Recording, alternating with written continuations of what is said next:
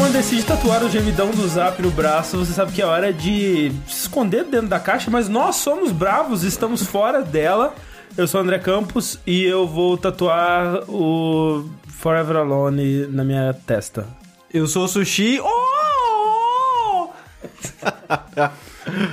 Eu sou Caio Corraine e com o preço que o deputado falou que gastou naquela tatuagem, cara, eu fazia umas sete da igual a minha do Shadow of the Colossus no meu pulso e mais metade fazia uma da Ramona. Então acho que ele gastou bem mal o dinheiro dele numa tatuagem de rena. Pelo nosso dinheiro. E eu sou Clarice Garcia e eu só me tatuo quando eu puder tatuar aquele gif daquele cachorro dançando, aquele doguinho. Ah, o Shiba batendo as patinhas é muito bom. Tá precisando inventar a tecnologia de tatuar GIF, gente. Assim, dá, pra você, dá pra você tatuar um, um, Stop um. QR Code É, que e aí a pessoa vai- vai, vai com o celular e tal. É. Cara, quando a gente vê olhos de ler QR Code, vai ser foda. Fantástico. Vai, Meio eu vou ter isso. só QR Code no corpo inteiro. Vários Cara, é GIFs. só de GIFs, né? Reações, assim. O bom é que a gente vai trocar o link. Ah, cansei desse GIF. Exato, verdade. exato. Droga. É, não, é, provavelmente eles lançaram alguma coisa mais legal do que um QR Code daqui Com certeza. Ah, tem como colocar chip já debaixo da pele. Sim. Então talvez Sim. tenha alguma coisa de ler chip também. Pode Tem ser. gente que coloca, sabe aqueles, aqueles negócios de você transformar o seu corpo, que você coloca uns espinhos, umas Sim, coisas Sim, assim. sim. uhum. Agora eles estão fazendo uns espinhos com LED. aí fica Caralho, cara. é, b- brilhandinho assim. Daqui a pouco o próximo passo é colocar spinner debaixo da pele. É o futuro. É o futuro. Boa. Eu vou acoplar um spinner na minha testa.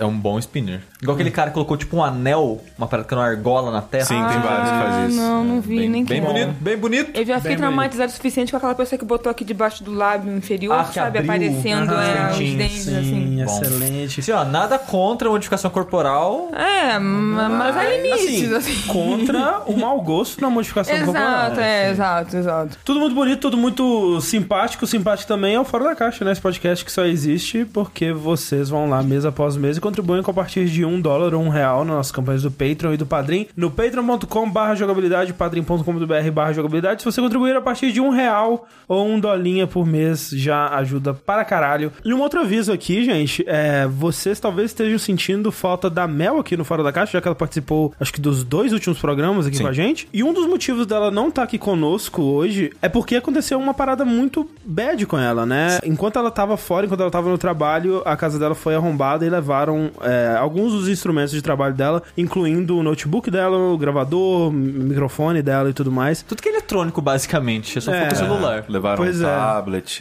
levaram mais coisas. Felizmente não levaram, tipo, a câmera dela também, eu não sei. Sim. É, se, se tava lá a câmera. Então, assim, o canal dela, o Yada Yada, tá paralisado no momento por causa disso, porque ela não tem como editar nada, não tem como gravar nada. Então, assim, ela abriu uma vaquinha, né, no site Vaquinha, tá linkado aqui no post. Se você puder, barra, quiser ajudar, né, e, e ver o canal dela voltar o quanto antes aí, ela poder continuar fazendo o trabalho dela, é, acessa lá, porque, né, a Mel é, é uma, uma grande amiga nossa e a gente quer ver ela passar por essa barra o quanto antes. A gente sabe Quantos são vocês aí? Se todo mundo desse um, um- um- aquele velho papo, né? Se todo mundo desse um realzinho, a gente tava viajando pra Los Angeles agora. Ou fazendo uma tatuagem do Temer. Ou fazendo uma tatuagem do Ou várias. Meu sonho. Mas eu ainda acho que a melhor coisa daquela imagem é a lata de escola no bolso. Sério?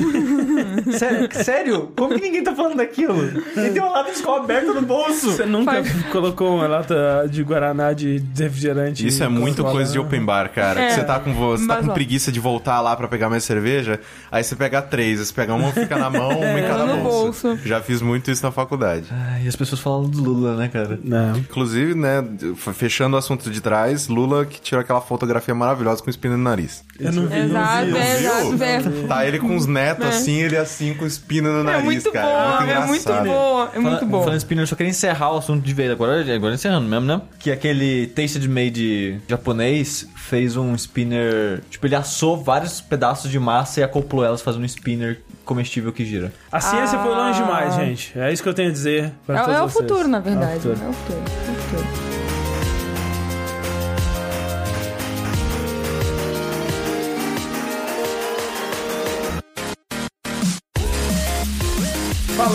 Ciência, é, steampunk e Modificações corporais. e coisas desse tipo, modificações corporais, né? E pessoas que têm partes do corpo diferentes das de outras pessoas. Todo mundo. No caso. basicamente. Eu assisti recentemente a animação de Castlevania da Netflix. Eita. Assim, André, eu tô atropelando bastante assunto, mas é isso que eu faço, né? Assim, a internet tava muito dividida, a impressão que eu tenho. Porque assim que saiu, a impressão que eu tive é que muitas pessoas não gostaram. Aham. Passou uns dias e outras pessoas, talvez pessoas não tão fãs assim de Castlevania, não sei, começaram a assistir e pareciam que essas outras pessoas estavam gostando mais. Então eu não sei o que achar, porque a impressão inicial é que era ruim e depois as pessoas, ah, é legal até. É que é foda, assim, essa coisa de impressão inicial também, que, tipo, vai ver as pessoas que postaram inicialmente eram pessoas que não iriam gostar de qualquer forma mesmo, sei lá, sabe? Tipo, é um grupinho de pessoas específico que não gostou e não necessariamente por serem fãs ou não, ou... Vai ver, é uma amostra específica de, de pessoas que não gostaram que você pegou. Porque eu depois, tive a ah, impressão contrária. Quando saiu, eu vi a maioria das pessoas assim, falando bem, É, elogiando. Tipo, ah, pô, é, a expectativa tava também muito embaixo, eu acho. e As pessoas foram surpreendidas e a maioria que eu vi tava falando bem.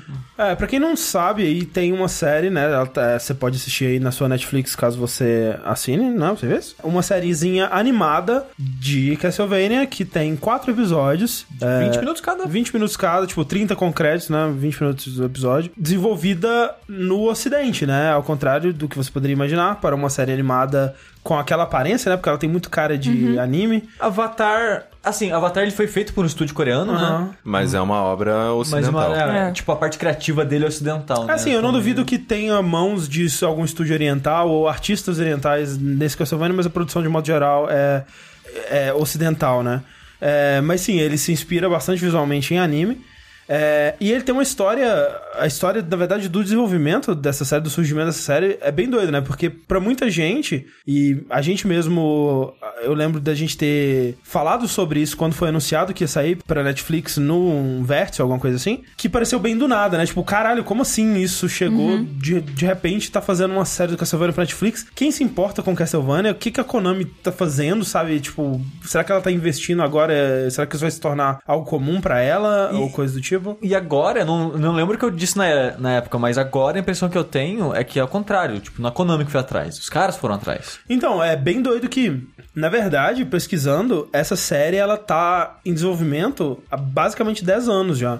Cara, Caramba. Que, tipo, a- um, um estúdio, né? Que é o mesmo estúdio de animação, um estúdio de animação é, pequeno, né? E que nunca, fez, nunca teve um grande hit nem nada do tipo assim. Ele adquiriu os direitos de Castlevania em 2007 pra fazer um filme animado, direto pra DVD e, uma coisa bem simples mesmo. E eles foram trabalhando nisso na época. Eles é, conseguiram trazer pra equipe o Warren Ellis, que é um, um escritor de quadrinhos aí muito famoso, né? Já trabalhou em Animal. várias séries da Marvel, DC, de coisas originais e, é, sei lá, de é, Homem de Ferro a Preacher, a, a Constantine, tudo que você puder pensar. O cara já escreveu para. Aí uma coisa também, o Warren Ellis é o autor de Transmetropolitan, que eu acho que é meu quadrinho favorito. Olha aí que coisa bonita. Ele que não, não conhecia Castlevania, mas curtiu bastante o conceito da, da série, né? Que é pegar esses monstros clássicos da Universal e, e filmes de terror e juntar tudo numa coisa só. E ele escreveu, junto com o Koji Garashi, um roteiro pra um filme que ele queria que fosse continuado em mais dois filmes, mas aquele filme ele, era- ele seria fechadinho nele próprio ali, baseado na história do terceiro Castlevania, que é o Dracula's Curse, que saiu pro Nintendinho em 1989, no Japão. E ele é diferente dos outros Castlevanias, porque primeiro ele é um prequel, né? Ele conta a história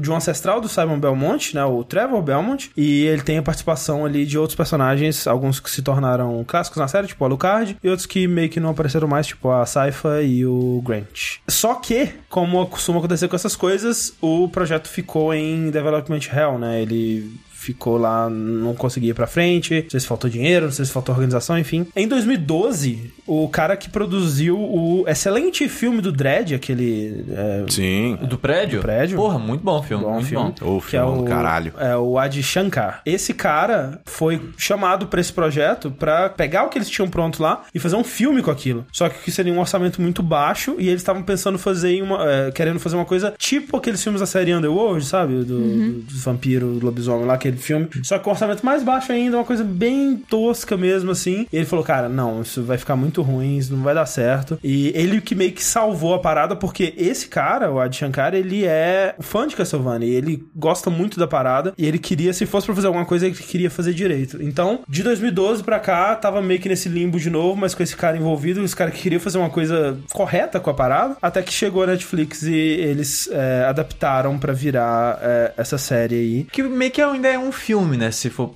Pelo tempo de duração, Sim, daria pra ser um filme. É, né? o que eles adaptaram foi tipo assim, ah, cada episódio tem um, inicinho, cliffhanger. meio fim, com um, um inicinho, meio e fim com um cliffhanger e, e esse tipo de coisa. É, e meio que essa quando essa temporada encerra, né, obviamente a história não tá concluída, inclusive já foi confirmada uma segunda temporada que vão ter oito episódios essa. Olha lá. É, e, né, essa primeira temporada é meio que a introdução da história, basicamente.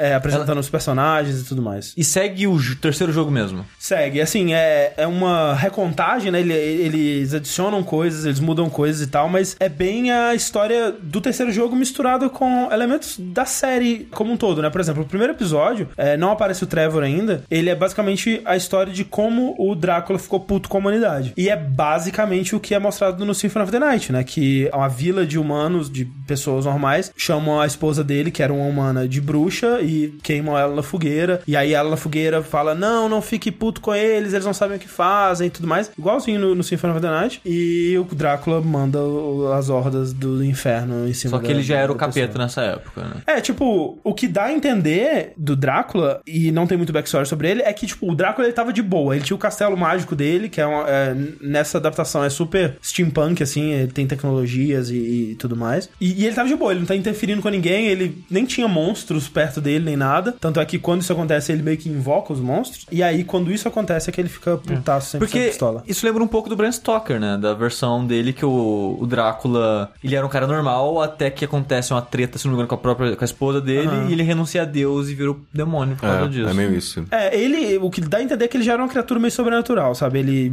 tava além dos humanos, assim, ele já tinha o dente de vampiro e tudo, mas é, aí ele fica puto. Quando isso acontece, ele já tem um filho com essa mulher, né? Que é o Alucard, como a gente sabe. E a história, a partir do segundo episódio, começa a focar no Trevor Belmont, que é dessa família de caçadores de, de monstros, de vampiros e tudo mais. Só que eles trabalhavam pra igreja e em certo momento eles foram renunciados pela igreja e falaram: não, vocês estão com o demônio também, a gente não quer saber de vocês. E a família dele foi excomungada e exilada e, e, né, tratados como inimigos e tal. Então ele meio que anda escondendo isso, ele não fala abertamente sobre ser um Belmont e ele meio que já tá derrotado, assim, sabe? Ele não quer é, fazer nada. Aquela coisa bem da jornada do herói, que o cara renega a parada dele e tudo mais, até eventualmente aceitar o chamado. E nisso, é, a- ele tá simplesmente tentando viver a vida dele, arrumar algo pra comer, assim, e ele tá numa dessas cidades que tá sendo é, atacada por- pelas hordas do Drácula. E aí tem uma galerinha de religiosos lá, do qual faz parte a Saifa, né? Que é a maga do jogo, né? E aí os dois, eles começam a perceber que eles têm uma tarefa em comum a ser cumprida ali e tudo mais. Eles vão, né, tentar resolver a situação da parada. É, a série é muito bonita, assim. Ela, as cenas, especialmente quando paradas, elas são muito bonitas em cores e a iluminação, efeitos o traço especiais. você achou bonito? O traço é bem bonito. A animação em si, você vê que né, não é um orçamento de uma grande produção, né? Eles usam é, aquelas técnicas de anime de tipo, se o cara tá só falando, só mexe a boca, né? E aí tem uns movimentos meio quadrados assim e tal. Não é super fluido. Exceto em cenas de luta. Eu achei todas as cenas de luta que apareceram muito bem feitas.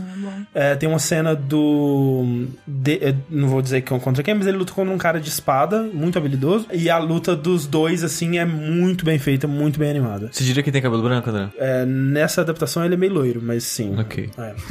então, assim, é uma animação decente, embora, né, não nível, sei lá, grandes animações aí 2D do mundo. Talvez nem. Eu não vi, mas o pessoal fala muito bem da animação do Avatar. Eu não, talvez acho que não chegue no nível. É que assim. Eu o- acho que o já ficou melhor até do que É. o Mas- É, não, porque eu, a- eu, tô, eu tô assistindo atualmente a primeira temporada do Avatar, né? Tipo, a lenda do Aang. Do Aang. Porque eu quero assistir o Korra depois. E, tipo, ele é, assim, as cenas de luta são muito bem coreografadas. E você vê que, tipo, há um estudo marcial ali. Então é realmente muito boas as lutas. Mas de resto, ele é bem desenhão Nickelodeon mesmo. É. É. Mas o Avatar, o Aang, ele melhora muito depois da primeira temporada. É, eu tô assistindo a primeira ainda. É tô que a no primeira final tem- da primeira. A primeira temporada dele é meio que a mesma coisa da primeira temporada, sei lá, do Seinfeld, do Community e de tanta coisas que se encontram, sabe? Eles começam meio com uma ideia e essa ideia começa a evoluir durante. Eu não sei se era desde sempre eles tinham a ideia de virar o que vira na segunda temporada, mas a primeira pra segunda tem um salto na história,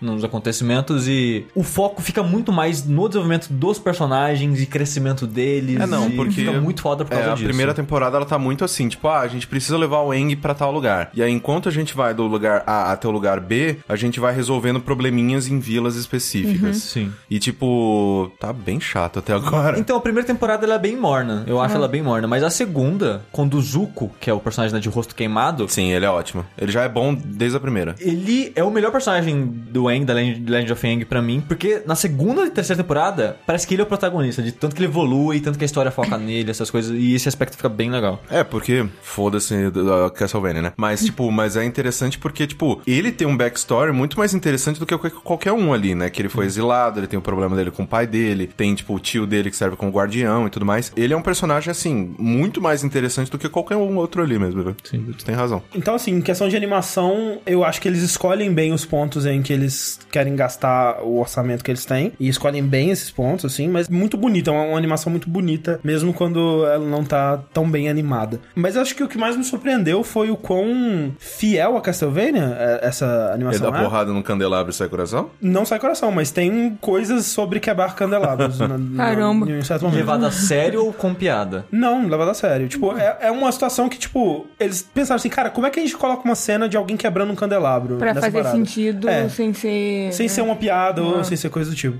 E tem Da uma cena hora. de, de onde alguém quebra um candelabro. É, durante uma cena de luta, eles. Por tipo, imagina que a cena de luta, várias coisas acontecendo, né? Uma pessoa ataca a outra, outra pessoa ataca a outra.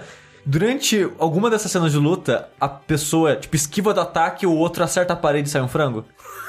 Infelizmente não, ainda. Então eles têm muita coisa pra fazer Tem nesse algumas sentido coisas aí. Mas assim, sabe, é, eu acho que tudo que você pode pensar, tirando o frango da parede, é relacionado. Tudo que você pode pensar tirando o frango da parede, que você relaciona a Castlevania, meio que tá lá, sabe? Tem cenas assim em que, em que o, o Trevor ele tá fazendo plataforma, ele tá pulando de um lugar pro outro pra acessar um lugar. Tem cenas onde ele tá explorando um calabouço e, e encontrando uma passagem secreta. Tem Medusa Red? Tem uma hora que aparece um monte de medusa ele quer morrer porque aquela desgraçada derrubou ele do não, topo da torre. não. Eles, eles- eu acho que eles meio estão guardando alguns, alguns coisas, monstros é. É, específicos pra, pra outro. Então, durante esses quatro episódios, ele já consegue entrar no castelo e se aventurar um pouco dentro dele. Ainda não não? exatamente. Não Ok. exatamente. Eu vou deixar meio vago isso. É, porque Tá. eu tava curioso pra ver se eles enfrentam inimigos normais, tipo só zumbis e coisas Aham. do tipo, Medusa Red mesmo, ou só os monstros mais icônicos, os chefes. Não, não, ele, ele não enfrenta nenhum monstro realmente icônico da série. Se você for pegar o morcego, a medusa, O cavaleiro, múmia, né? o cavaleiro, nada disso ainda. Ele enfrenta alguns humanos normais e ele enfrenta alguns monstros minions, assim, e um super monstro que existe em Castlevania, mas eu não chamaria ele de um dos monstros icônicos, além de outros personagens famosos aí, né, enfim. E outra coisa, nessas lutas, ele usa sobre weapons também, sabe? Tipo, além do chicote dele, ele tem uma espadinha, mas ele também joga adagas. Tem uma cena onde ele joga várias adagas. Tem cenas onde ele joga sal, tem cenas onde ele joga água benta,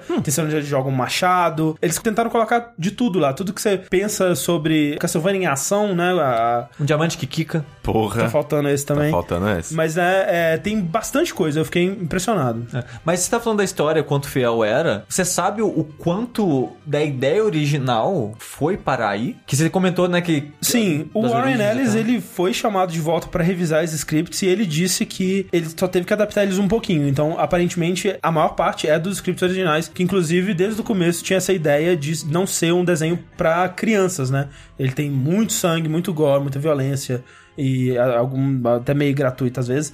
Mas né, tamo aí pra isso também, né? Sim. É, então, é, parece que, como eu disse, se manteve e só foi meio que adaptado pro formato de série É mesmo. interessante isso, sabe? Que eu não fazia ideia do quão antigo era. É, eu também não. Mas interessante terem resgatado um projeto tão antigo, tão próximo do que era É. e ter dado certo. Dá a entender que o que faltava mesmo era um pouco de investimento pra acabar. É, e um formato até também, sabe? É, é, é, realmente não dá pra saber por que que ficou no, develop, no Development Hell quando ficou. Mas sim, tipo, que nem eu falei, o Warren ele não conhecia, mas quando ele conheceu, ele curtiu muito, pesquisou muito, ele claramente sabe do que ele tá falando ali. E foi co-escrito, né, e guiado pelo Koji Garashi, que é literalmente a pessoa que mais se importou com o lore de Castlevania que já existiu, assim. É porque meio que era uma bagunça e ele tentou colocar É. uma ordem pro bem ou pro mal. Tem gente que não gosta ou do que ele fez. Exatamente. Mas ele se importava pra caralho com aquilo, Sim, sabe? sim. Então, é, o Warren Ellis mesmo fala que, tipo, o Koji Garashi mandou ele reescrever a parada, tipo, umas oito vezes pra Caramba. ficar dentro da cronologia que ele tava criando e essa coisa toda. Então, eram É. duas pessoas que se importavam bastante com o que eles estavam fazendo e chegou uma terceira, né? Que é o, o,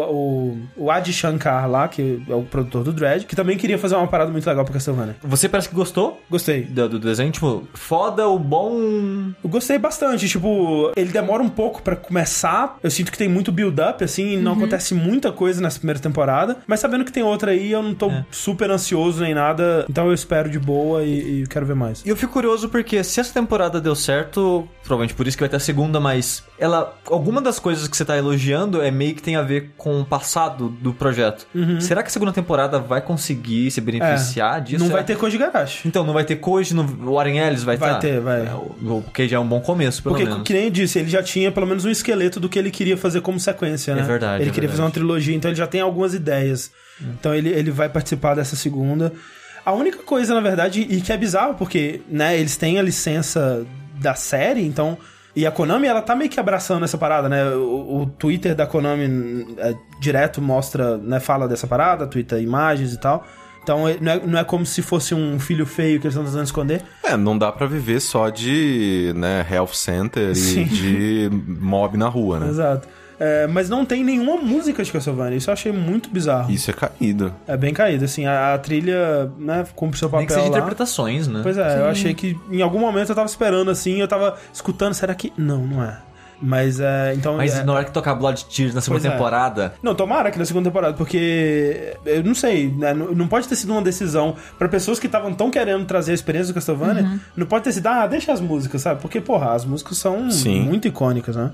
Talvez alguns que- diriam as coisas mais icônicas. Tem que ver também se, te- se as músicas elas conseguiriam encaixar pro propósito durante uma animação Sim. dessas, né? Porque, tipo, uma música num jogo ela é constante e bem longa, né? Tipo, ela te acompanha durante uma área toda, por exemplo. Sim. É, eu consigo ver, tipo, sendo usado, né, Vampire Killer, um- uma Blood Tears, assim, Sim. é, um arranjo dela, mesmo que seja algumas notinhas de fundo ali, só pra eu dar aquela lembrança, ou numa cena de luta, né, e tal. É. Sim, com certeza. É, então eu recomendo, é bem curtinho, como o Sushi disse, a duração total aí dá tipo uma hora e meia, e é bem gostosinho de assistir, bem, bem legal, e te deixa meio que animado pro que vem por aí, espero que continue sendo bom. tá animado pra série animada de Assassin's Creed, né? Um pouco mais agora, porque tem o mesmo cara, esse Adi Shankar tá envolvido nelas. Olha também. aí. E, na verdade, ele foi a primeira pessoa que eu vi falando: Eu quero fazer uma animação de Assassin's Creed. É. Ok, então. Né, vai ser Tá bom, vai aí. Deixa o moço.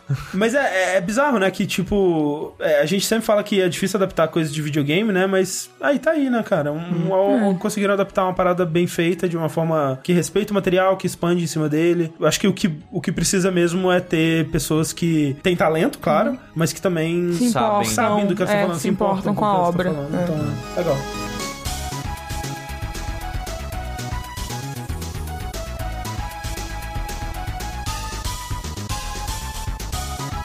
Ainda falando sobre coisas relacionadas a HQs e sobre os avanços da ciência ou da medicina, eu vou falar sobre uma HQ que eu li recentemente chamada Pílulas Azuis. É, Matrix? Não Então. é Viagra? Não. Mas tem uma certa referência aí à Matrix, que é a história sobre. É uma autobiografia sobre um cara que se apaixona por uma moça e descobre que ela tem AIDS.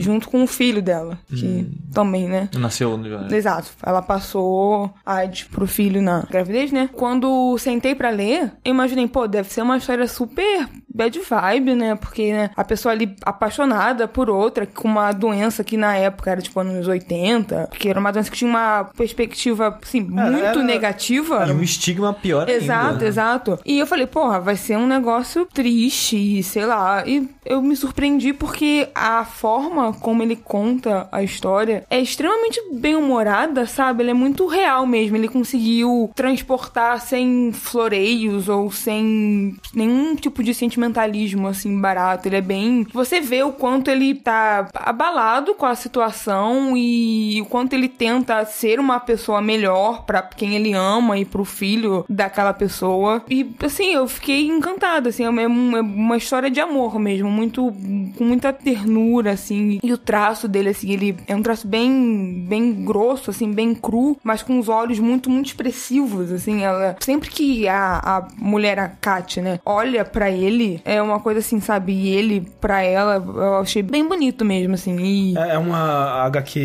É o que? Ela é nacional? Ela é, be- é belga. belga? É. E- Ganhou até prêmio, inclusive, de né, quadrinhos e. A arte é é colorida? Não, não, é preto e branco. Preto e branco e tem, assim, ela é bem, como eu falei, realista, bem pé no chão, mas ele consegue dar alguns momentos surreais, sabe? E filosóficos, assim, existencialistas. e- Realismo mágico. De- de- Exatamente, assim, bem, bem pontual, assim, eu não, né, não diria que é um momento ou outro ele Sim, sabe sim. usar bem esse elemento Como se fosse mais uma metáfora é uma, ele tá uma metáfora, é, transmitir. é. E tem momentos bem até cinematográficos, assim, ele sabe fazer enquadramento também de uma forma que eu achei muito, muito boa, assim, que eu achei muito bonito. Você lê bastante quadrinho, né, cara? Basicamente, assim, porque assim, antigamente eu, eu tinha muito costume de ler. Eu lia bastante, assim, coisa de, sei lá, dois livros por mês, sei lá. E aí, não sei se é muito ou pouco, mas enfim, eu, eu li. É, assim, é muito mais do que eu li em 5 anos. Pois Faz, é. faz três anos que eu leio um livro. Pois é, pois é. E aí, não sei, alguma coisa aconteceu no meu cérebro que eu não tenho mais é, a concentração necessária pra ler, mas sabe aquela coisa de sentar e ler. Mas quadrinho é uma coisa que é muito rápida de ler, além de ter o visual, que é algo que, né, eu gosto muito também. Então eu tô tentando resgatar essa esse gosto ou esse hábito, não gosto, porque o gosto ainda existe, eu diria o hábito da, da leitura com quadrinhos e, né, essa foi uma leitura recente. E ela é uma, um volume único? Um volume único, inclusive a edição lançada aqui no Brasil, ela tem um- uma edição, umas 13 páginas no final, que contam a vida da família depois Ah. de toda essa jornada dos dois, né, ou melhor, dos três, contando com o filho, né, descobrindo sobre a doença e se informando melhor, e tem um médico também no meio que tem um papel super importante, ele...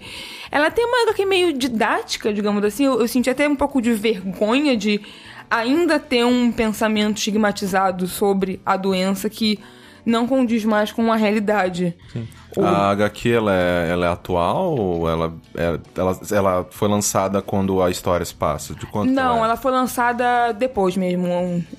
Foi lançada em 2001, se não me engano. Tá, dois mil Tá. e pouco já, então. É. Ok. Mas o nome Pílulas Azuis, você... Ah, pode ser meio referência a Matrix, mas ele é por causa dos remédios que ela toma? É uma referência a alguma coisa? Eu acho, porque tem um, tipo, um, um, um comentário, eu acho que é sobre a, a fuga da realidade, porque tem um momento também que eles estão conversando numa festa, que até a capa da HQ, que eles estão num sofá, meio que assim, a deriva, sabe? Meio que mostrando o quanto eles se identificavam com o outro e, né, escapavam do- da realidade com, né, com o relacionamento deles. Pílula azul. Exato, exato. Olha aí que bonito. O traço dele é como se fosse um Brian Lee O'Malley, só que mais simples. Mais simples, é. É, porque o Brian, ele, o traço Brian dele. ele é bem. Ele tem um traço mais fino, mais assim, mais. Sim, sim. Delicado, digamos assim, mais, né? Cuidadoso. É, eu E gosto ele- bastante do traço dele. Não, ele tem um traço é muito, muito bom. É que é um quadrinho belga feito por um cara meio autobiográfico. Estranho em 2001 isso. Ele, ele já era um cara famoso? Ele fez isso, tipo... Eu acho que internet? não, eu acho que depois é que ele ficou famoso, porque ele chegou a ganhar o prêmio lá na, na França e tal. Porque eu acho que tem um tempo já, desde, tipo, Maus, Persépolis, que meio que tá em alta quadrinhos autobiográficos. Sim. Mas a diferença desse é que não é nada tão extraordinário assim quanto né, a vida de uma mulher iraniana que teve que né, escapar de certa forma, ou um mouse. Mas o mouse é biográfico? Autobiográfico, então? Autobiográfico, sim. Ah, é o- pai do, É do pai dele. do autor. Então é isso, assim, é uma, uma, como eu falei, é uma história de amor bem, sabe, com muita ternura e bem humorada. Sobre, né, um cara que. Você terminou o quadrinho triste ou feliz? Feliz, bem feliz. Bem, principalmente depois dessa, dessas últimas páginas mostrando a Ah, vida sim. da família. Eu falei, caraca, que, que incrível, assim. E como eu falei, senti vergonha de, primeiro, né, a ignorância que eu tinha quanto à doença. E é isso, né? Como eu falei, eu esperava encontrar uma história super bad vibes e, e encontrei uma pessoa que conta, que, né, fez de uma situação ruim algo bem, assim, é, otimista, bem esperançoso. Legal. É bem, é bem bonito. É, é grande a história? Não, não, é umas 200 páginas. É, um com quadrinhos é, dá algumas É horas. pouquinho, é pouquinho. Sim, bom, né? bom. Eu li em, sei lá, uma hora e meia, duas, é rapidinho. E eu recomendo, assim. Não- Tá fácil de encontrar no Brasil. Fácil, fácil. Foi publicada pela Nemo, que tem um catálogo extenso de, de quadrinhos e... O foda é difícil de achar, né? O que? Difícil de achar? Ah, oi. Nossa senhora. Ai. Você já contaminou o Sushi, cara. Eu, eu, É. eu. Ele não era assim antes. É, Desculpa. nossa, e foi pior que eu quase caí. Eu quase falei, não, você encontra facinho na Amazon.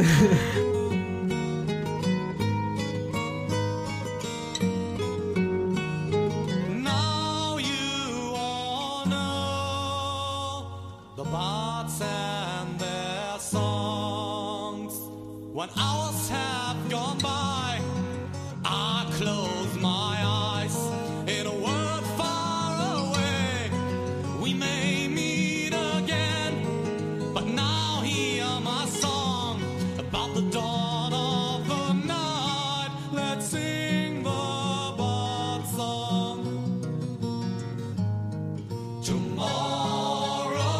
Nos últimos tempos, eu- é muito engraçado, né? Porque a gente sempre pensa que a gente tem coisa pra caralho pra fazer e a gente sempre arruma mais coisa pra fazer. Sempre. Né? A gente nunca tem tempo pra ver todos os filmes que a gente quer, as séries que a gente quer, jogar os jogos que a gente quer. E aí a gente fala, ah, não tenho tempo, não tenho tempo, não tenho tempo. Eu quero, quero, tipo, ficar um tempo de boa pra poder fazer tudo que eu já tenho. Não, aí você descobre uma coisa Exato. nova e Exato. fudeu, a sua vida vai pro caralho, é uma merda. Mas, nos últimos tempos, eu fiquei interessado em consumir mais coisas sobre, relacionadas a RPG de mesa, né? Porque eu, tipo, nunca tive esse costume, nunca joguei RPG de mesa. Eu joguei, sei lá, tipo, duas sessões que, tipo, a gente malemar fez personagem e eu não entendi como que funcionava o combate. Não, foi uma bosta. Foi, foi bem ruim. Tinha, sei lá, 18 pessoas na primeira. Caraca. Não 18, né? Mas, tipo, sei lá, tinha, sem zoeira, umas 10 pessoas na primeira sessão É. e 3 na segunda, tá ligado? Porque, tipo, meio que caguei, todo mundo, né, meio que desan- desandou e tal, e nunca foi pra frente. Então, RPG de mesa nunca fez parte da minha vida, por mais que eu sempre gostei bastante de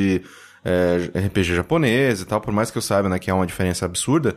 É, eu sempre gostei desse negócio de, ah, ok, estou representando um papel num, num mundo fantástico. E aí eu falei, porra, eu quero assistir, né? Tem isso atualmente, né? Tem vários lugares que fazem isso, tem vários canais brasileiros, né? Que transmitem RPG de mesa, né? Tem o RPG das Minas, tem a, a Guilda do Macaco, do Trevisan. Tem bastante coisa, muita gente que tá fazendo isso aqui no Brasil. E perguntei no Twitter, falei, gente, que RPG que vocês assistem, que vocês acham legal, uma campanha bacana, pessoas divertidas na mesa e tudo mais. E um dos que, que mais me indicaram, acho que, sei lá, tipo, umas 30 pessoas me responderam, 25 falaram do, inclusive o André, do Critical Role. O que mais me chamou a atenção, assim, de cara nele, foi a maneira que eu percebi que, a- como ele era, ele já tá rolando há muito tempo e com pessoas interessantíssimas, né? Tipo, Sim. porque todos os participantes são dubladores, estão envolvidos com dublagem, né? Tem, tipo, tem alguns que né, trabalham mais com direção de dublagem, tipo de coisa, mas estão todos envolvidos nesse mundo e muitos participam de jogos que a gente gosta, Sim. né? Então eu falei, porra, beleza, eu já conheço o trabalho dessas pessoas, vai ser mó legal vê-las fazendo outra coisa e sendo mais elas mesmas do que representando papel ou sendo profissionais, né? Tipo, dando entrevistas, esse tipo de coisa. O legal dele é que ele começou como uma reunião de RPG de amigos. Todos trabalhavam juntos, se conheciam, eles se reuniram pra jogar juntos, como brothers, assim, sem fazer nada, é meio que pra eles. Eles fizeram isso por dois anos, só que aí a Felicia Day tá envolvida em metade das coisas que existem na internet. E tem o canal Geek and Sundry, né? Exato. Ela ouviu da Ashley Johnson que É, o- da Ellie. E não é a cachorra, É, não da nossa Ellie, da Ellie. Ela ouviu, né, que eles faziam isso, né, semanalmente ou de quando em quando, e convidou eles pra fazer isso ao vivo no Twitch. E posteriormente postar no canal do YouTube. E deu super certo, assim, foi um, é um sucesso absurdo, num nível que, sei lá, Wizard of the Coast, né, que é a empresa responsável por Dungeons and Dragons, direto faz vídeos falando da importância do Critical Role. É, É, é doido que, tipo, tem gente já falando sobre como que o Critical Role está mudando Dungeons and Dragons. Tipo, Sim. o cenário de, de, de jogo da parada, de modo geral, sabe? É, coisas que eles começaram a fazer ali, o jeito que eles começaram a jogar, tá influenciando Dungeons and Dragons como um todo, sabe? E, caralho, como assim, sabe? Tipo, eu, eu, eu realmente fiquei bem surpreso, porque eu acompanhei um bocado no começo e achei demais, assim, mas não, não o suficiente pra me prender e ficar, meu Deus, eu quero saber. Eu assisto uma coisinha aqui, uma outra ali e tal. Sim. E, mas recentemente eu fui ver como que tava, né? E eu encontrei essas paradas, sabe? Tipo, vendo sobre o impacto da, dessa série e caralho, sabe? Eu- é bem impressionante. Eles começaram a fazer essas transmissões em 2015. Esse ano, né, completou dois anos em março. São mais de 100 episódios, que tem uma média de 3 a 5 horas cada. Sim. Caralho. Ou seja, então, atualmente, eu assisti para caralho, mas eu tô no décimo episódio.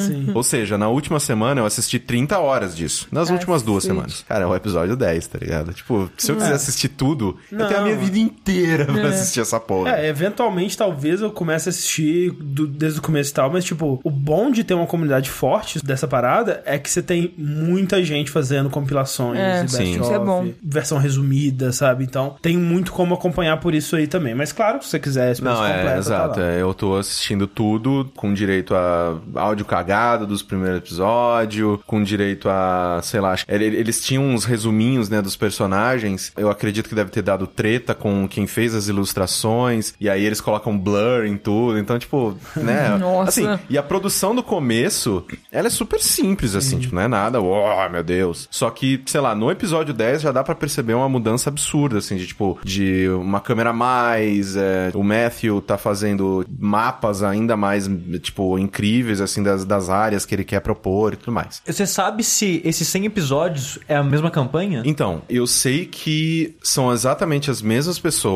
Uma pessoa saiu, né? Um, um deles saiu. Só que continua exatamente o mesmo grupo, com os mesmos personagens. É que assim, Com uma eu- pessoa a menos. Eu não sei, com tipo, a mesma pessoa a menos. eu sinto que é porque talvez tenham séries diferentes assim, mas Sim, eu ac- eles fazem, eu acho que são séries diferentes que eles fazem até, tipo, porque eles estão jogando D&D, né, tipo, quinta edição, mas tem outras séries de outros estilos de jogos com outras é temáticas. porque eu já vi mesas bem diferentes assim com pessoas Ah, diferentes. não, sim, é de vez em quando vem um personagem ou outro, sei lá, tipo, a Felicia Day já participou, tipo, ah, vem algum convidado pra fazer sim, sim. um personagem por um tempo. Eu não li muita coisa porque, estranhamente, eu não quero spoiler. Tipo, Não, mas até é uma historinha. É uma história que você pode Exa- não, estragar. é- exatamente. E aí, quando eu fui ver a, a, a wiki e eu vi que um dos personagens saiu, aí eu falei, que merda! Assim, por- eu não gostava muito dele, mas eu fiquei tipo, que merda, agora eu sei que ele sai. Eu fiquei bravo, tá ligado? Sim, sim. E provavelmente inventaram uma historinha porque ele Pra- saiu. é. Sim, com certeza. sim, inventaram, inventaram. É, eu tô então no episódio 10, né, da, que é mais da metade do arco de Craghammer, é, que basicamente eles descendo por uma caverna numa cidade de anões. Tipo, eu não sei, eu nem sabia que tinha isso em D&D ou se foi coisa da cabeça do Matthew. Tem uns monstros meio que eu não esperaria de de D&D, sabe, de, de, de fantasia espada escudo, sabe? Tipo, tem umas abominações assim, tipo uns negócios assim estranhões assim. Não tem aquela parada de terror que usa o sistema do D&D? Ah, com certeza. É, Eu esqueci coisa. o nome, mas eu acho que é possível e é bem capaz de já. É, porque é, tem, uns, tem uns monstros muito estranhos, assim, tipo, não é, não é tipo dragão, não. Heavenfall? É, Eu não sei não sei, não sei. Mas então, é, eu vou falar rapidinho de, das pessoas envolvidas, né? Tipo, de quem tá na mesa e tudo mais. É, o primeiro é o Matthew Mercer, que ele Que é homem. o... Né, que, que é o mão da porra. Ele é o DM, né? Que é o Dungeon Master. Pra quem, né, às vezes, tipo, não sabe quem é, ele é o dublador do McCree, né? De Overwatch. Ó, não, tá? Ele é- Não, ele é o dublador do Leon do Resident Evil 6. Ele é o Leon, ele é o Yusuke Sasuke de Persona 5, ele é o Yamato do Naruto. E assim, ele é um mestre fenomenal. Assim, É, eu nunca vi nada igual, cara. fenomenal, assim, de um jeito que ele explica as coisas que estão acontecendo, que por isso que tem podcast, porque as pessoas, né, tipo, tem muita gente que prefere só ouvir. Perde, obviamente, tem algumas piadas que são visuais e tudo mais, mas tipo, dá a explicação dele de como que ele tá botando assim, tipo, é, o, o clima, o cenário, onde os personagens estão, o que tá acontecendo, como cada golpe pegou no inimigo, tipo, Não, é assim, descrições assim, sabe? Tipo, é aquela coisa que, né, um bom DM faz, mas o jeito que ele faz e a qualidade que ele faz é, é, é incrível. Que, tipo, alguém fala que vai fazer alguma coisa, rola o dado, né? E aí, dependendo do número que rolou, ele cria uma cena. Sim. né? incrível, Tipo, você uhum. pula e aí a sua espada bate na.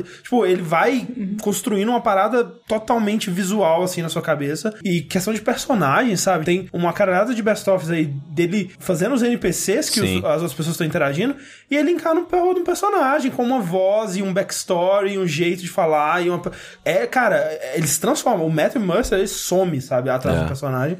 Não, e, e é, é doido que, tipo, os outros caras, dubladores também, eles ficam de cara, tipo, como esse cara faz isso que ele tá fazendo, sabe? É muito, muito foda, cara. Não, ele é assim, é, é fenomenal, cara. Acho que é, é muito. imp- Assim, o programa é ele. É, não, é ele. É, se ele sair daqui, ele não tem mais. O programa é ele. Tipo, n- não funcionaria com nenhuma outra pessoa naquele papel. Sim, sim, sim, é sem absurdo. E isso que você falou do, do podcast, eu acho que me interessaria mais, porque, cara, assistir 3, 4 horas por semana é, é o, foda. o Ghost, ele tá, ele vai por podcast, ele tá acompanhando por podcast, ele tá um pouco na minha frente, acho que ele tá no episódio 16. E aí eu falei pra ele, eu falei: "Ah, não, tô acompanhando por vídeo e tal". Ele falou: "Cara, no podcast vai assim. Imagina. No vídeo eu fico cansado". É que é foda, cara. Tipo, podcast que você precisa prestar atenção numa história, eu não consigo. Tipo, É. eu, tenho, eu, eu tenho que me dedicar que nem eu me dedicaria num vídeo. Então, aí eu prefiro vídeo, Prefiro sabe? vídeo, é. Porque, tipo, é, Night Vale, Welcome to Night Vale, não consigo. Tipo, Também não. eu gosto de fazer podcast ouvindo outras coisas. Ou, ou- ou- eu gosto de, fazer, de ouvir podcast fazendo outras coisas. Exato. E eu não consigo. Tipo, mesmo que seja um jogo bem mindless, assim, eu perco a parada. Eu tenho que estar focado, senão não funciona. Exatamente. E então, né, eu tenho o Matthew, aí tem a Ashley Johnson, né, que Sim. ela é a Pike. A gente não precisa falar mais da Ashley Johnson, mas é a Ellie de The Last of Us. E ela faz, ela trabalha mais como atriz mesmo, atriz, atriz, né, tipo, em filmes, em seriados e tudo mais. Ela é a clériga do grupo. Eu acho engraçadíssimo que ela sai do personagem toda hora, porque ela é uma clériga. Então ela é um ser de, sei lá, ambições divinas e que vai proteger as vontades de Deus, esse tipo de coisa. E, tipo, direto, t- tanto que na, acho que no, sei lá, quarto, quinto episódio, ela fala, ah, eu pego o cara que tá desacordado no chão e eu corto a garganta dele. Aí a Matthew olha pra ela assim e fala, você realmente vai cortar a gar- a garganta dele, clériga? Ela, ah, é, não, não eu, eu deixo ele lá e, ah, Deus cuide dele, sei lá.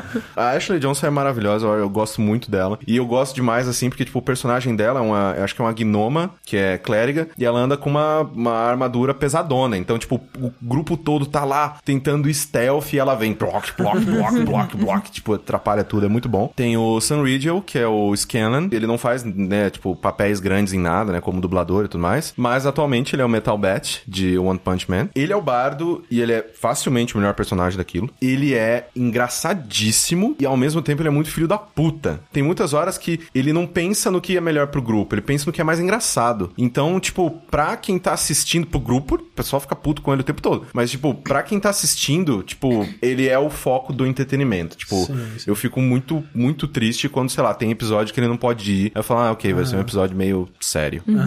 É, não, eu, o Sam, tipo, é, eu não quero dar spoiler pro Corraine, mas procurem aí no, no YouTube uma cena é, dele com o Matt, né, fazendo NPC, que ele tá encomendando uma pintura do personagem dele. E o Matt tá interpretando o pintor. E, cara, os dois ali on point, sabe? Tipo, muito, muito bom, velho. Vai ser- Não, é, cara, meu, foi, é, ele, é- ele é muito engraçado. Ele matou um boss com aquele golpe de bardo que você xinga a pessoa.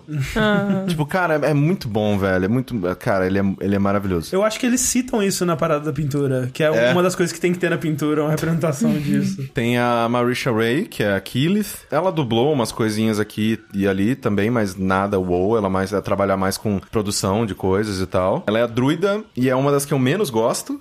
É, porque ela é extremamente inútil pro jogo. porque eu acredito que todo mundo ali meio que tinha uma noção do que era D&D, do que era RPG de mesa. Ela não. Ah, Então, ela, a- ela não tem a- as melhores escolhas durante a batalha, ela... Quando ela encarna um personagem, tipo, você fala, vai, brilha, mulher. E aí ela vai, vai, vai, e ela não sabe pra onde que ela tava indo, então, tipo... Ela, ela sabe, quando ela encarna o personagem, tem uma parte que na, na- nessa, nesse primeiro arco que ela encarna o personagem, que ela é uma druida e, tipo, ela, né, o poder dela, bem, sei lá, ela fica bem em contato com a natureza. Sim. Eles estão descendo numa, numa montanha, né, nos lugares, cavernas e tudo mais, ela vai meio que enlouquecendo durante o final, porque não tem nada de natureza naquela merda. E, tipo, tem uma hora que ela meio que quase quebra o grupo no meio, foi assim, genial. Eu falei, caralho, essa mulher tá mandando muito bem. Só que, tipo, quem tava na mesa não tava entendendo. Cara, por que, que você tá fazendo isso? O que tá acontecendo? E aí, tanto que, tipo, eles rolam dado contra ela. Tipo, não, eu quero saber por que, que ela tá falando essas coisas. Aí vai o Matthew, ele fala no ouvido de um deles, tipo, porque ele ganhou, né, no dado, ela, sei lá, tirou mais de 20, sei lá. E aí ele, ah, eles entendem, tá, não, tá, ela tá ficando maluca. Isso, isso são coisas, assim, muito legais, assim, tipo, quando uma pessoa, eu, eu acredito que o Matthew, ele dá instruções pras pessoas antes das partidas, como cada um dos personagens deveria, de uma maneira melhor, agir no momento daquele. Então, tipo, ela é uma boa personagem na hora de, de, de interpretar o papel, só que, tipo, na hora do jogo, ela sempre vira uma águia e, tipo, pra que, que você tá virando uma águia? Você não vai atacar ninguém, mulher. Ah, eu Alguém vira o balde d'água? é, tá Então. isso. Tipo, eu. Caralho, eu, eu fico com muita raiva dela. Cara, uma águia numa caverna não parece muito bom. Não. Pois é. Não. Muito. O Orion acaba, ele é o Tiberius, é outro que também nunca dublou muito, né, papel principal de nada, mas ele trabalha pra caralho. Ele é o que sai, é, ele é o Sorcerer e um Dragonborn, e eu também não gosto muito dele, eu até fiquei tipo, uff, ok, ainda bem que foi ele que saiu. Porque, sei lá, ele, ele entra demais no personagem, ele fica tipo too much. Ah. Então eu não gosto muito e também.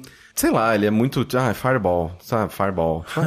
Sabe? tipo, vamos, vai, seja mais inventivo. Tem o Leon O'Brien, que é o Vax. Ele que fez a voz do Gollum no Shadow of Mordor. É, Leon Bryan, ele trabalha pra caralho, faz ele tudo. trabalha pra cacete também, faz anime pra caramba. Ele é o ladino do grupo. Também é outro que fica um pouco demais no personagem, mas ele fica de um jeito bom. Eu gosto do personagem que ele criou pra ele. E, pelo menos até agora, tipo, se não tem ele nos combates, esse grupo já tinha morrido faz muito tempo. Ele é animal nos combates. É, tem o Talizin. É, Talizin, né? O Talizin Jeff que é o Percy. Ele é mais diretor de dublagem, né? Ele já dublou bastante coisa também. Ele, é- ele faz a voz do Snake no, no 999, que saiu agora pra PC e tudo mais.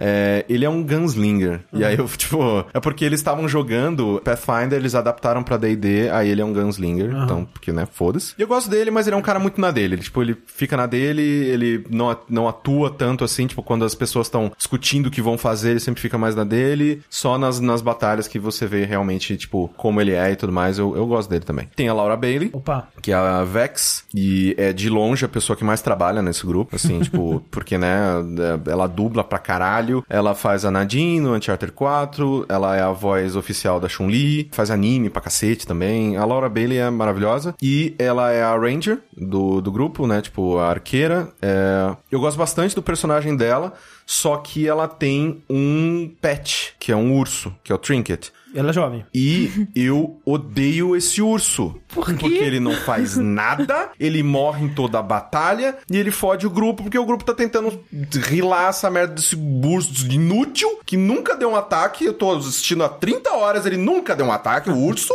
E ele. Ah, que raiva, cara.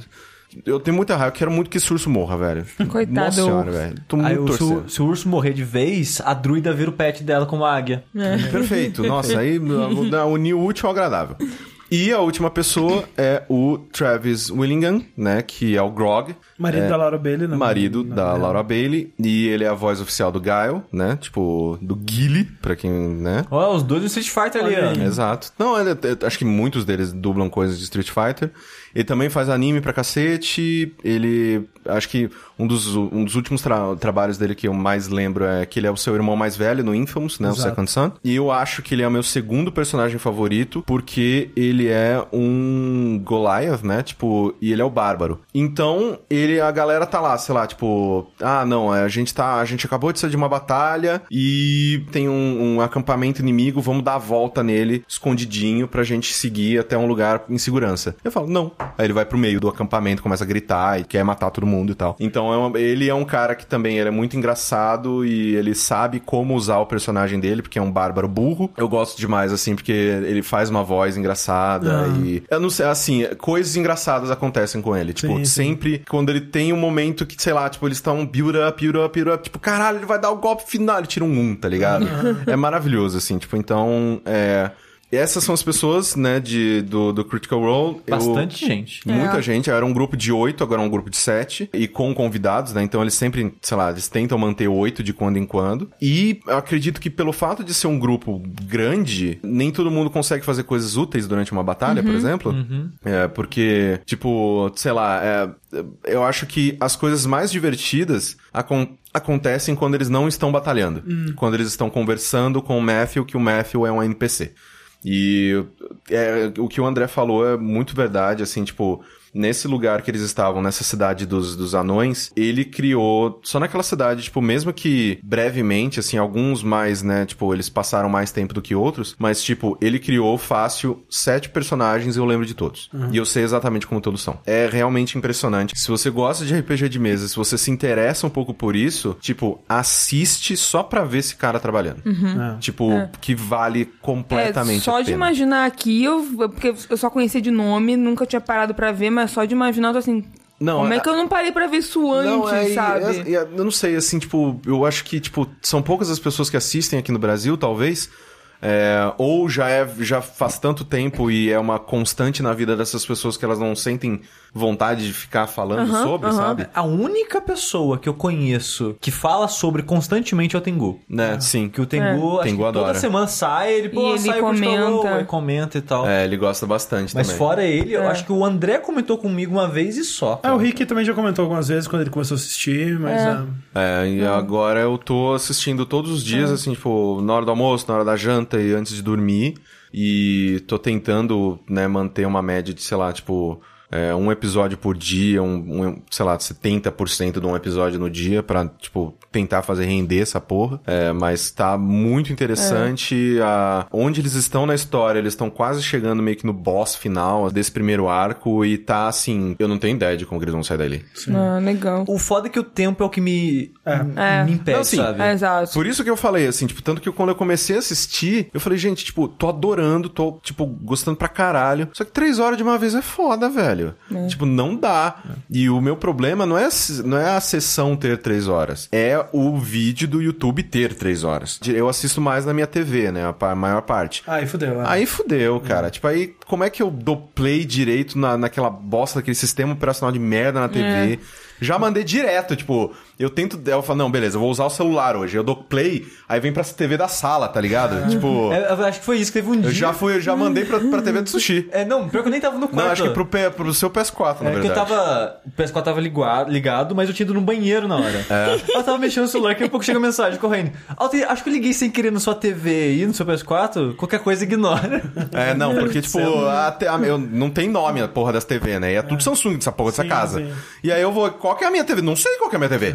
Aí eu clico em um e rezo. Aí agora eu acho que eu sei qual que é a minha. Mas a sua TV, você não consegue colocar a sua conta do YouTube nela? Então, ela tá, só que aí, tipo, quando eu vou pelo aplicativo do telefone, escolher lá, porque, tipo, é mais fácil de, sei lá, tipo, avançar e coisar na, na Ah, tela de toque. Aí, eu, beleza, ok, transmite pra porra da TV. Aí aparece uma lista lá, tipo, é, TV, Samsung, o J, blá, blá, não sei É, qual que é o é. J, Que não sei o quê. na, na minha, pelo menos, tipo, se eu tô assistindo um vídeo aqui e pa pauso ele, fecho e vou assistir na TV, ele geralmente continua de onde parou. Então, Mas nem sim. sempre. Isso que eu ia É. comentar, porque eu assisto, sei lá, YouTube por três lugares: o PC da sala, o meu celular e o meu PS4, que eu quando assisto no quarto. E às vezes ele volta um minuto, mas. Ah, então, ele, ele desincroniza, não é que ele, ele, ele, ele, ele mantém a sincronia, né? Tipo, que eu tô assistindo no PC, eu vou pro quarto, continuo no YouTube.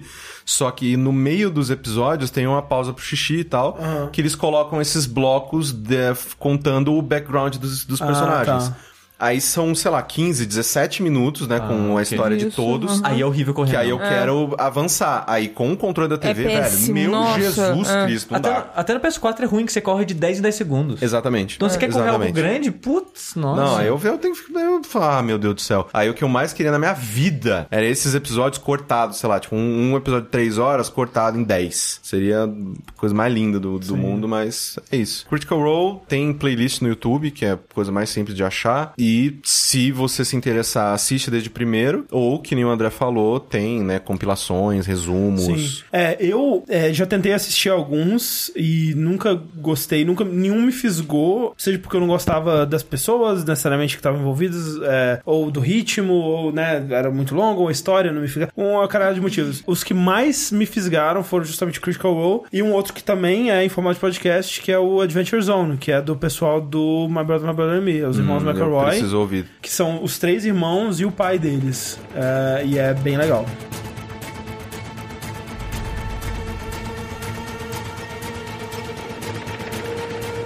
E pra fechar, a gente vai falar de um filme que quase todos nós fomos ver esse final de semana. Correndo, infelizmente, não conseguiu ir, ir com a gente. Mas a gente foi ver Dunkirk, o novo filme do queridinho Jonathan. Jonathan. Christopher Nolan. Jonathan, Jo- Jonathan é o ele irmão tá dele. É irmão? fazendo Westworld. Sim. É. Você viu a entrevista aí ficou comentando? Ah, seu irmão não participou desse roteiro. Ele é, tava muito ocupado. Falam que o, é, o, é o Nolan talentoso, de verdade, o Jonathan. Ah, Que vacilo. é, é.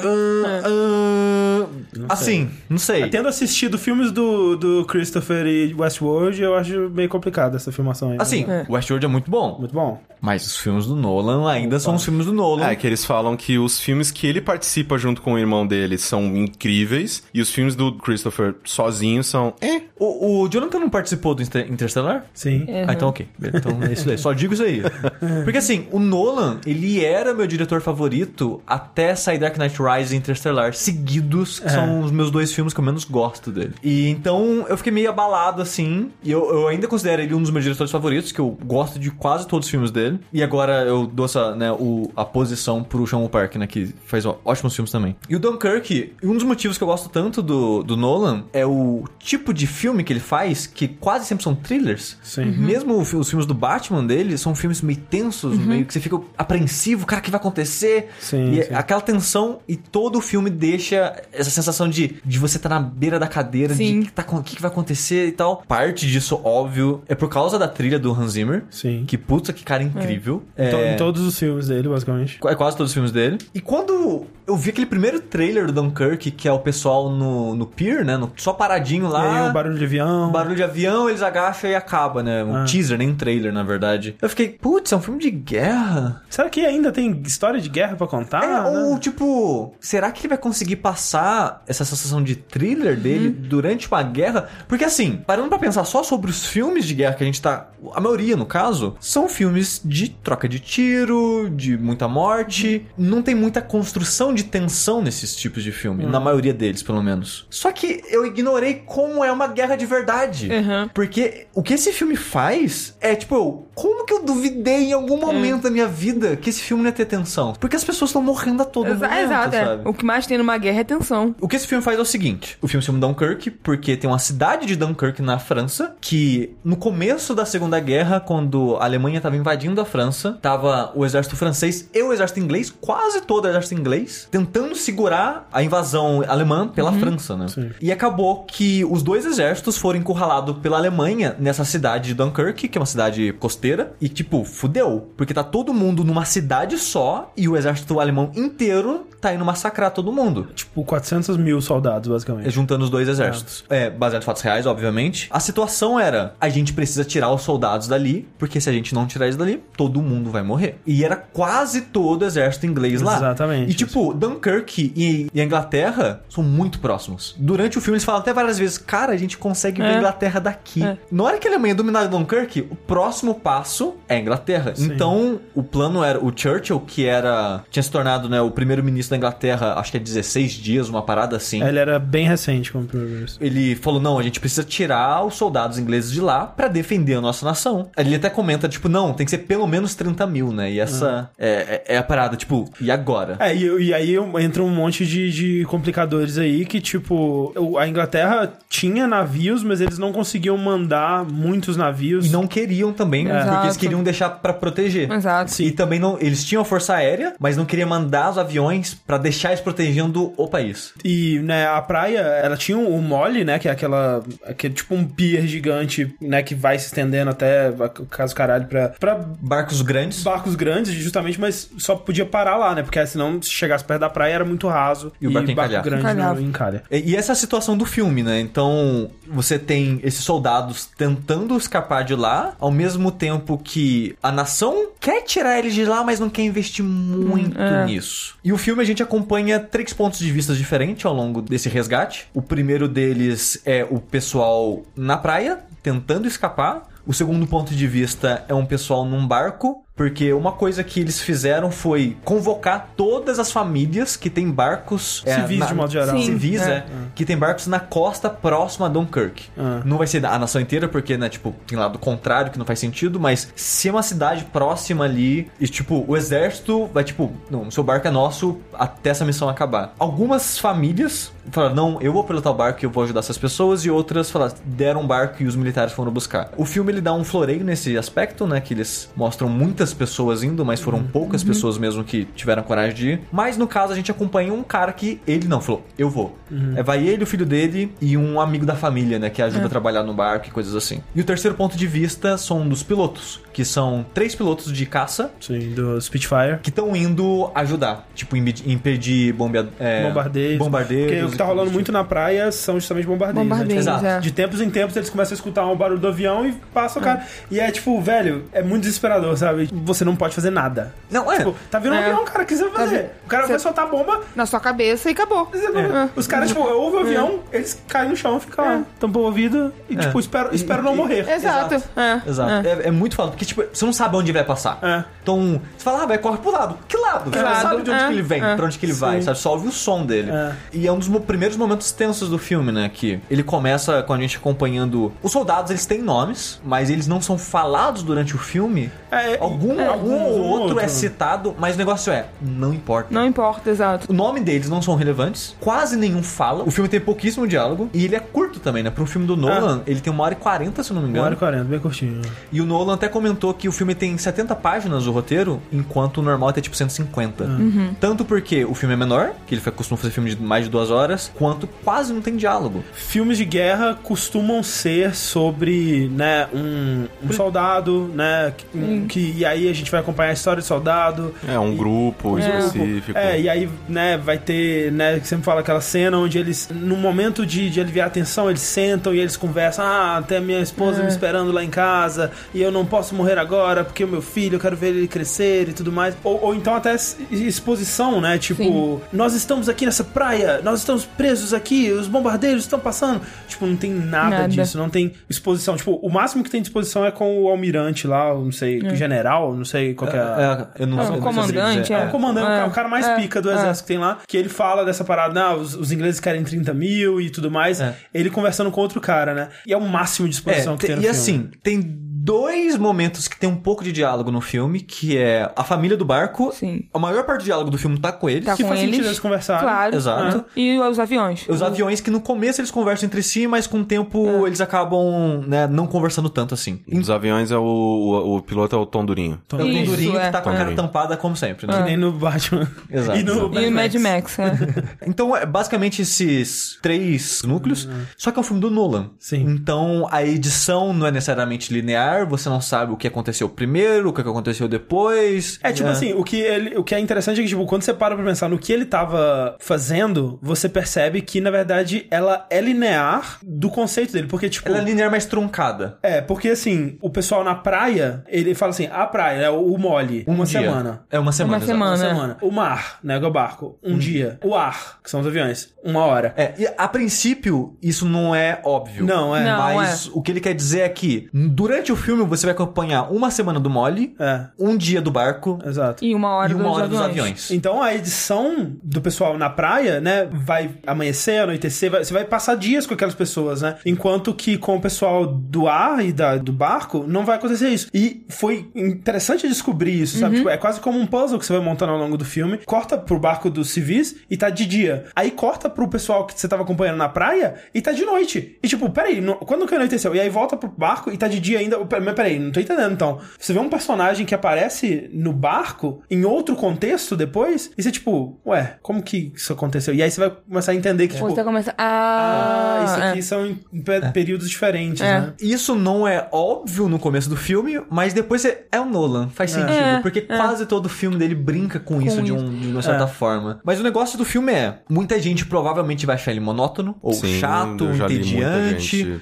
Porque ele é um isso. filme que meio que não tem muita história, ele não tem um desenvolvimento de personagens Não. necessariamente. Ele é só um filme retratando um acontecimento real, e é meio que isso, é, sabe? É quase um documentário, mas sem ser informativo, É. digamos assim. É, tipo, ele, Uma- ele, se- ele se preocupa com ritmo e com É. construção de tensão e com resolução de tensão e com um arco narrativo É. de modo geral pra, pra Sim. história que ele tá contando, mas não necessariamente pros personagens. E eu vi pessoas criticando, porra, mas como é que eu vou me identificar porque não tem, né, personagem? Nossa, realmente? eu- mas eu, eu, eu não sei essa pessoa, mas eu me identificava com meio que todo mundo Sim, ali, é. Sabe? acho que essa que é a ideia. É porque é algo assim, você imagina outras pessoas passando por uma situação desesperadora e acho que só, só isso é o suficiente. Tipo, o filme ele é muito claustrofóbico, muito em determinados Não, momentos. o, ti- assim. o filme, ele é a edição e trilha sonora. Sim, sim. Ele sem o tipo de edição que eles colocaram e a trilha sonora do Hans Zimmer, ele perde, sei lá, 70% do impacto Ah, total, dele. Ele total.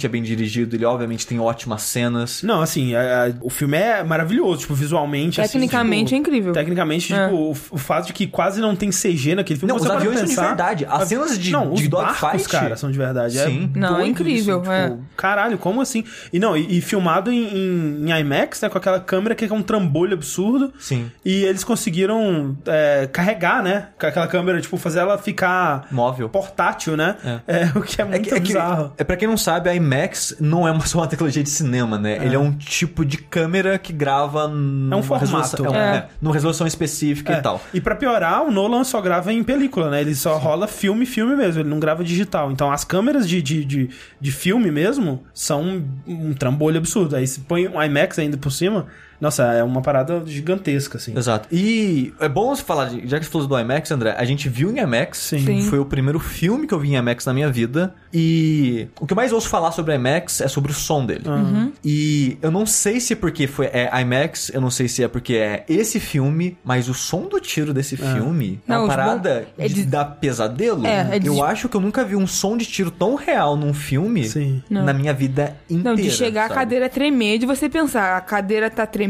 Aquele ou é o beatbox, som né? que tá. Exato, ou é o som que tá fazendo Porque isso, a vibração que tá fazendo Primeiro tiro do filme, eu dei um pulo. isso. Sim. É.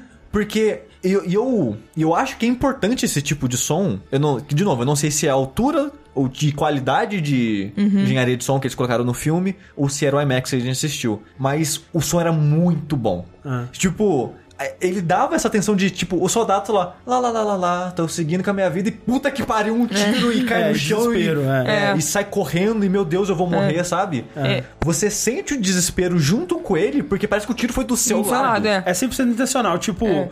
quando eu e o Corraine fomos ver o Resident Evil, né? Eu reclamei muito do som do filme, que Nossa. tava estouradaço. E eu diria que tava mais alto até do que os tiros Deus desse me filme. livre. Tipo, tava de doer, sabe? Não, caralho. é. Quando no, no Resident Evil, quando eu sabia que tava vindo uma parte de susto, de É. briga, de qualquer coisa, eu colocava os dedos no ouvido. É, Ah, e tipo, pô, Eu no, saí do filme com dor de cabeça. no Resident Evil era obviamente intencional, ele queria te assustar com aquele barulho ho- horrível, mas era barato, sabe? Sim, tipo, era. aham. E era repetido, tipo, era literalmente a mesma coisa repetida o filme inteiro. No Dunkirk, tipo, é incômodo. Tipo, o- eu vi pessoas falando comigo, ah, se você não ia no IMAX, não, que o barulho, o som é muito alto e vai te incomodar. E eu acho que essa é a intenção, cara. Tipo, esse filme sem o som dele, te dando o, terror que é estar naquela situação, né? Tem um- uma situação claustrofóbica, né? Onde tem tiros envolvidos, que, cara, é desesperador de uma forma Nossa, que, meu Deus. nossa, eu, eu, ta- eu tava conseguindo respirar angustiada, naquela- né? E, e essa situação que o André tá falando é engraçado, que tipo assim, pá, um tiro, você toma um susto, assim, ai caralho.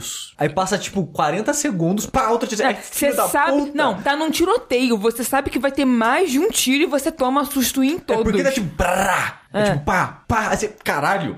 E toda vez você toma mas não era incômodo, não era desagradável, sabe? Não, eu diria que era um desagradável, mas que, que tinha um propósito, como o André falou, não, não era um desagradável simplesmente por ser É, desagradável. tipo, eu não, eu não fiquei incomodado, eu eu desagradável nesse sentido, tipo, eu não, Não, tava, é. tipo, diminui som, sabe? Tipo, abaixa- abaixa um como- pouquinho. É, você tá meio ruim. É, Não, assim, tipo, eu, eu diria que eu fiquei meio. Abaixa um pouquinho, mas assim, é um problema meu. É um problema meu. Assim, eu, eu compreendo perfeitamente o que o filme quis fazer e acho que tem que ser assim mesmo. E, tipo, aquele. Aquela primeira cena que tem tiro, né? Os soldados estão andando na rua, aí tem um tiro, o pessoal sai correndo e fecham a porta.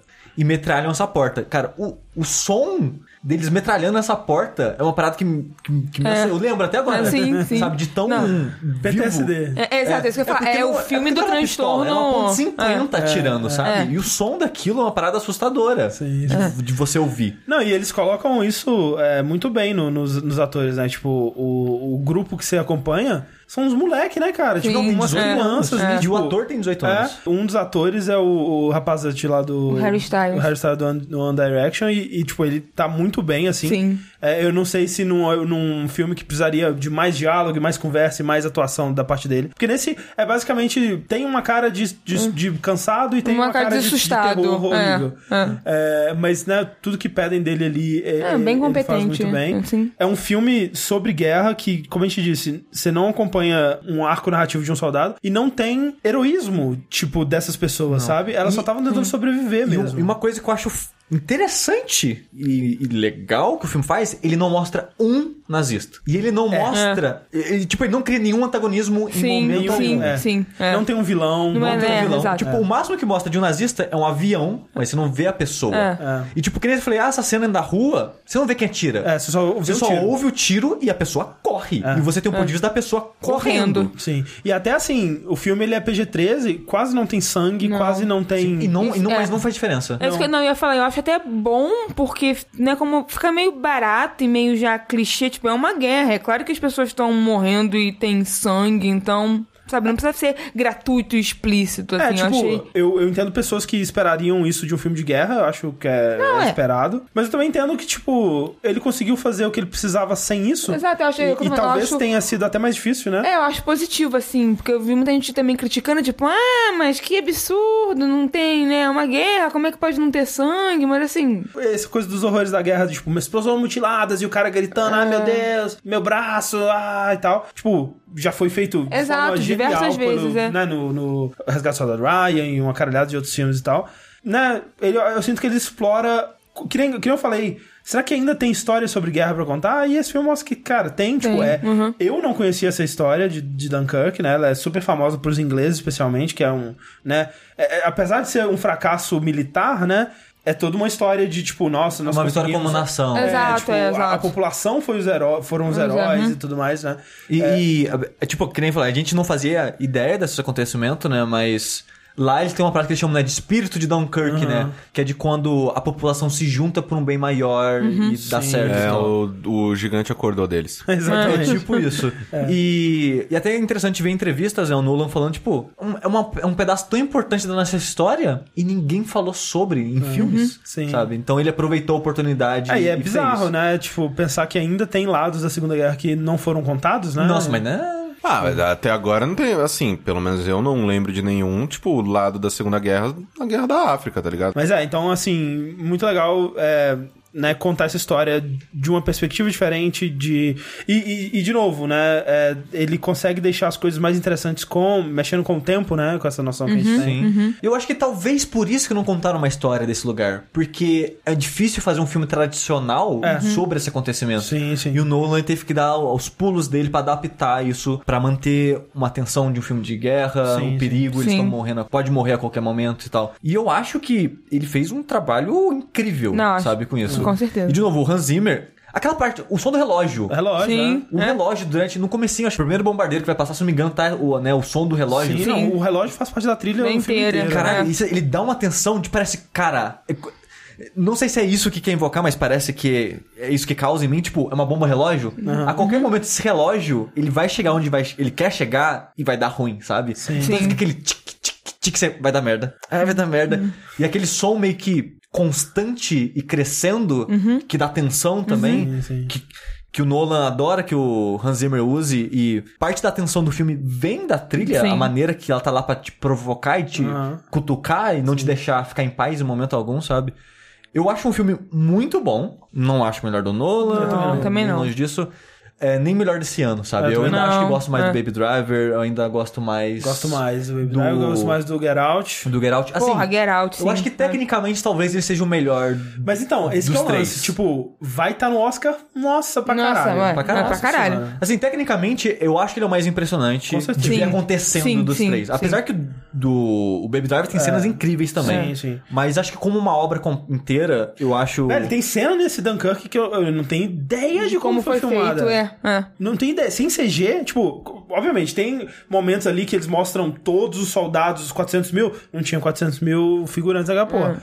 Mas, velho, você vê é, por trás dos bastidores, navio afundando, os caras voando no avião mesmo e fazendo as manobras. E, tipo, velho, como que se. Não sei. Não sei. É, é impressionante demais, assim. Eu acho ele um ótimo filme, eu entendo, eu, eu falo, não, ok, faz sentido você achar ele chato, monótono, porque ele de fato acontece pouca coisa, de fato tem pouco Não tem diálogo. um diálogo, é. Mas a construção do filme me, me pegou, sabe? Uhum. Eu tava me importando com as pessoas que estavam na praia, não só com o- os caras que a gente acompanha, mas com todo mundo. Tava preocupado com o pessoal do barco, pre- preocupado com o Tom Durinho.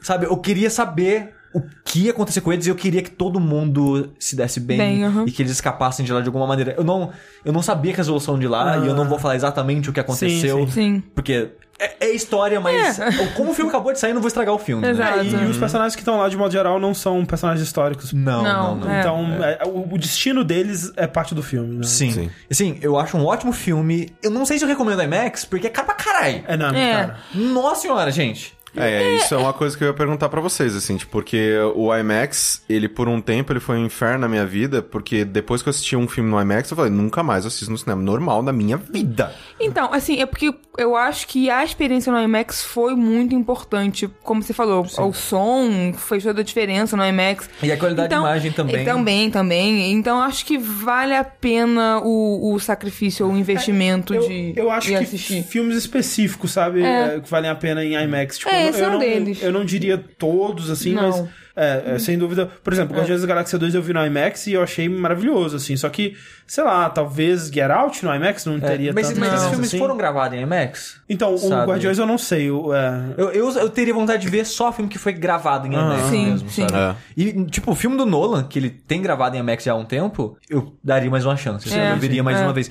Porque o momento mais impactante pra mim foi a primeira cena de todas. Ah. Que é eles andando naquela rua Sim. E o brilho da tela Aham. entrando na sala e juntando tudo é, é muito parada de a pessoa que viu o cinema pela primeira vez em Sim. 1920, Aham, sabe? Mas a impressão é que tinha um buraco na parede Aham. que dava pra rua que eles estavam. Aham, sim. Porque a câmera tá na altura da rua, como se tivesse alguém em pé ali mesmo, sabe? Sim, sim. Ela não tá, tipo, inclinada pra nenhuma direção. Então dava a impressão que tava na rua mesmo, e eu achei isso, tipo, uou! Mas depois eu acostumei e foi É, como você se fosse. esquece, é, é. você esquece e foi como se fosse um Você qualquer outro acostuma, filme. é. O, o impacto mesmo ficou mais no, no som, porque a trilha sonora é incrível, o som dos tiros e as explosões são é, incríveis também e tal. Mas assim, ótimo filme.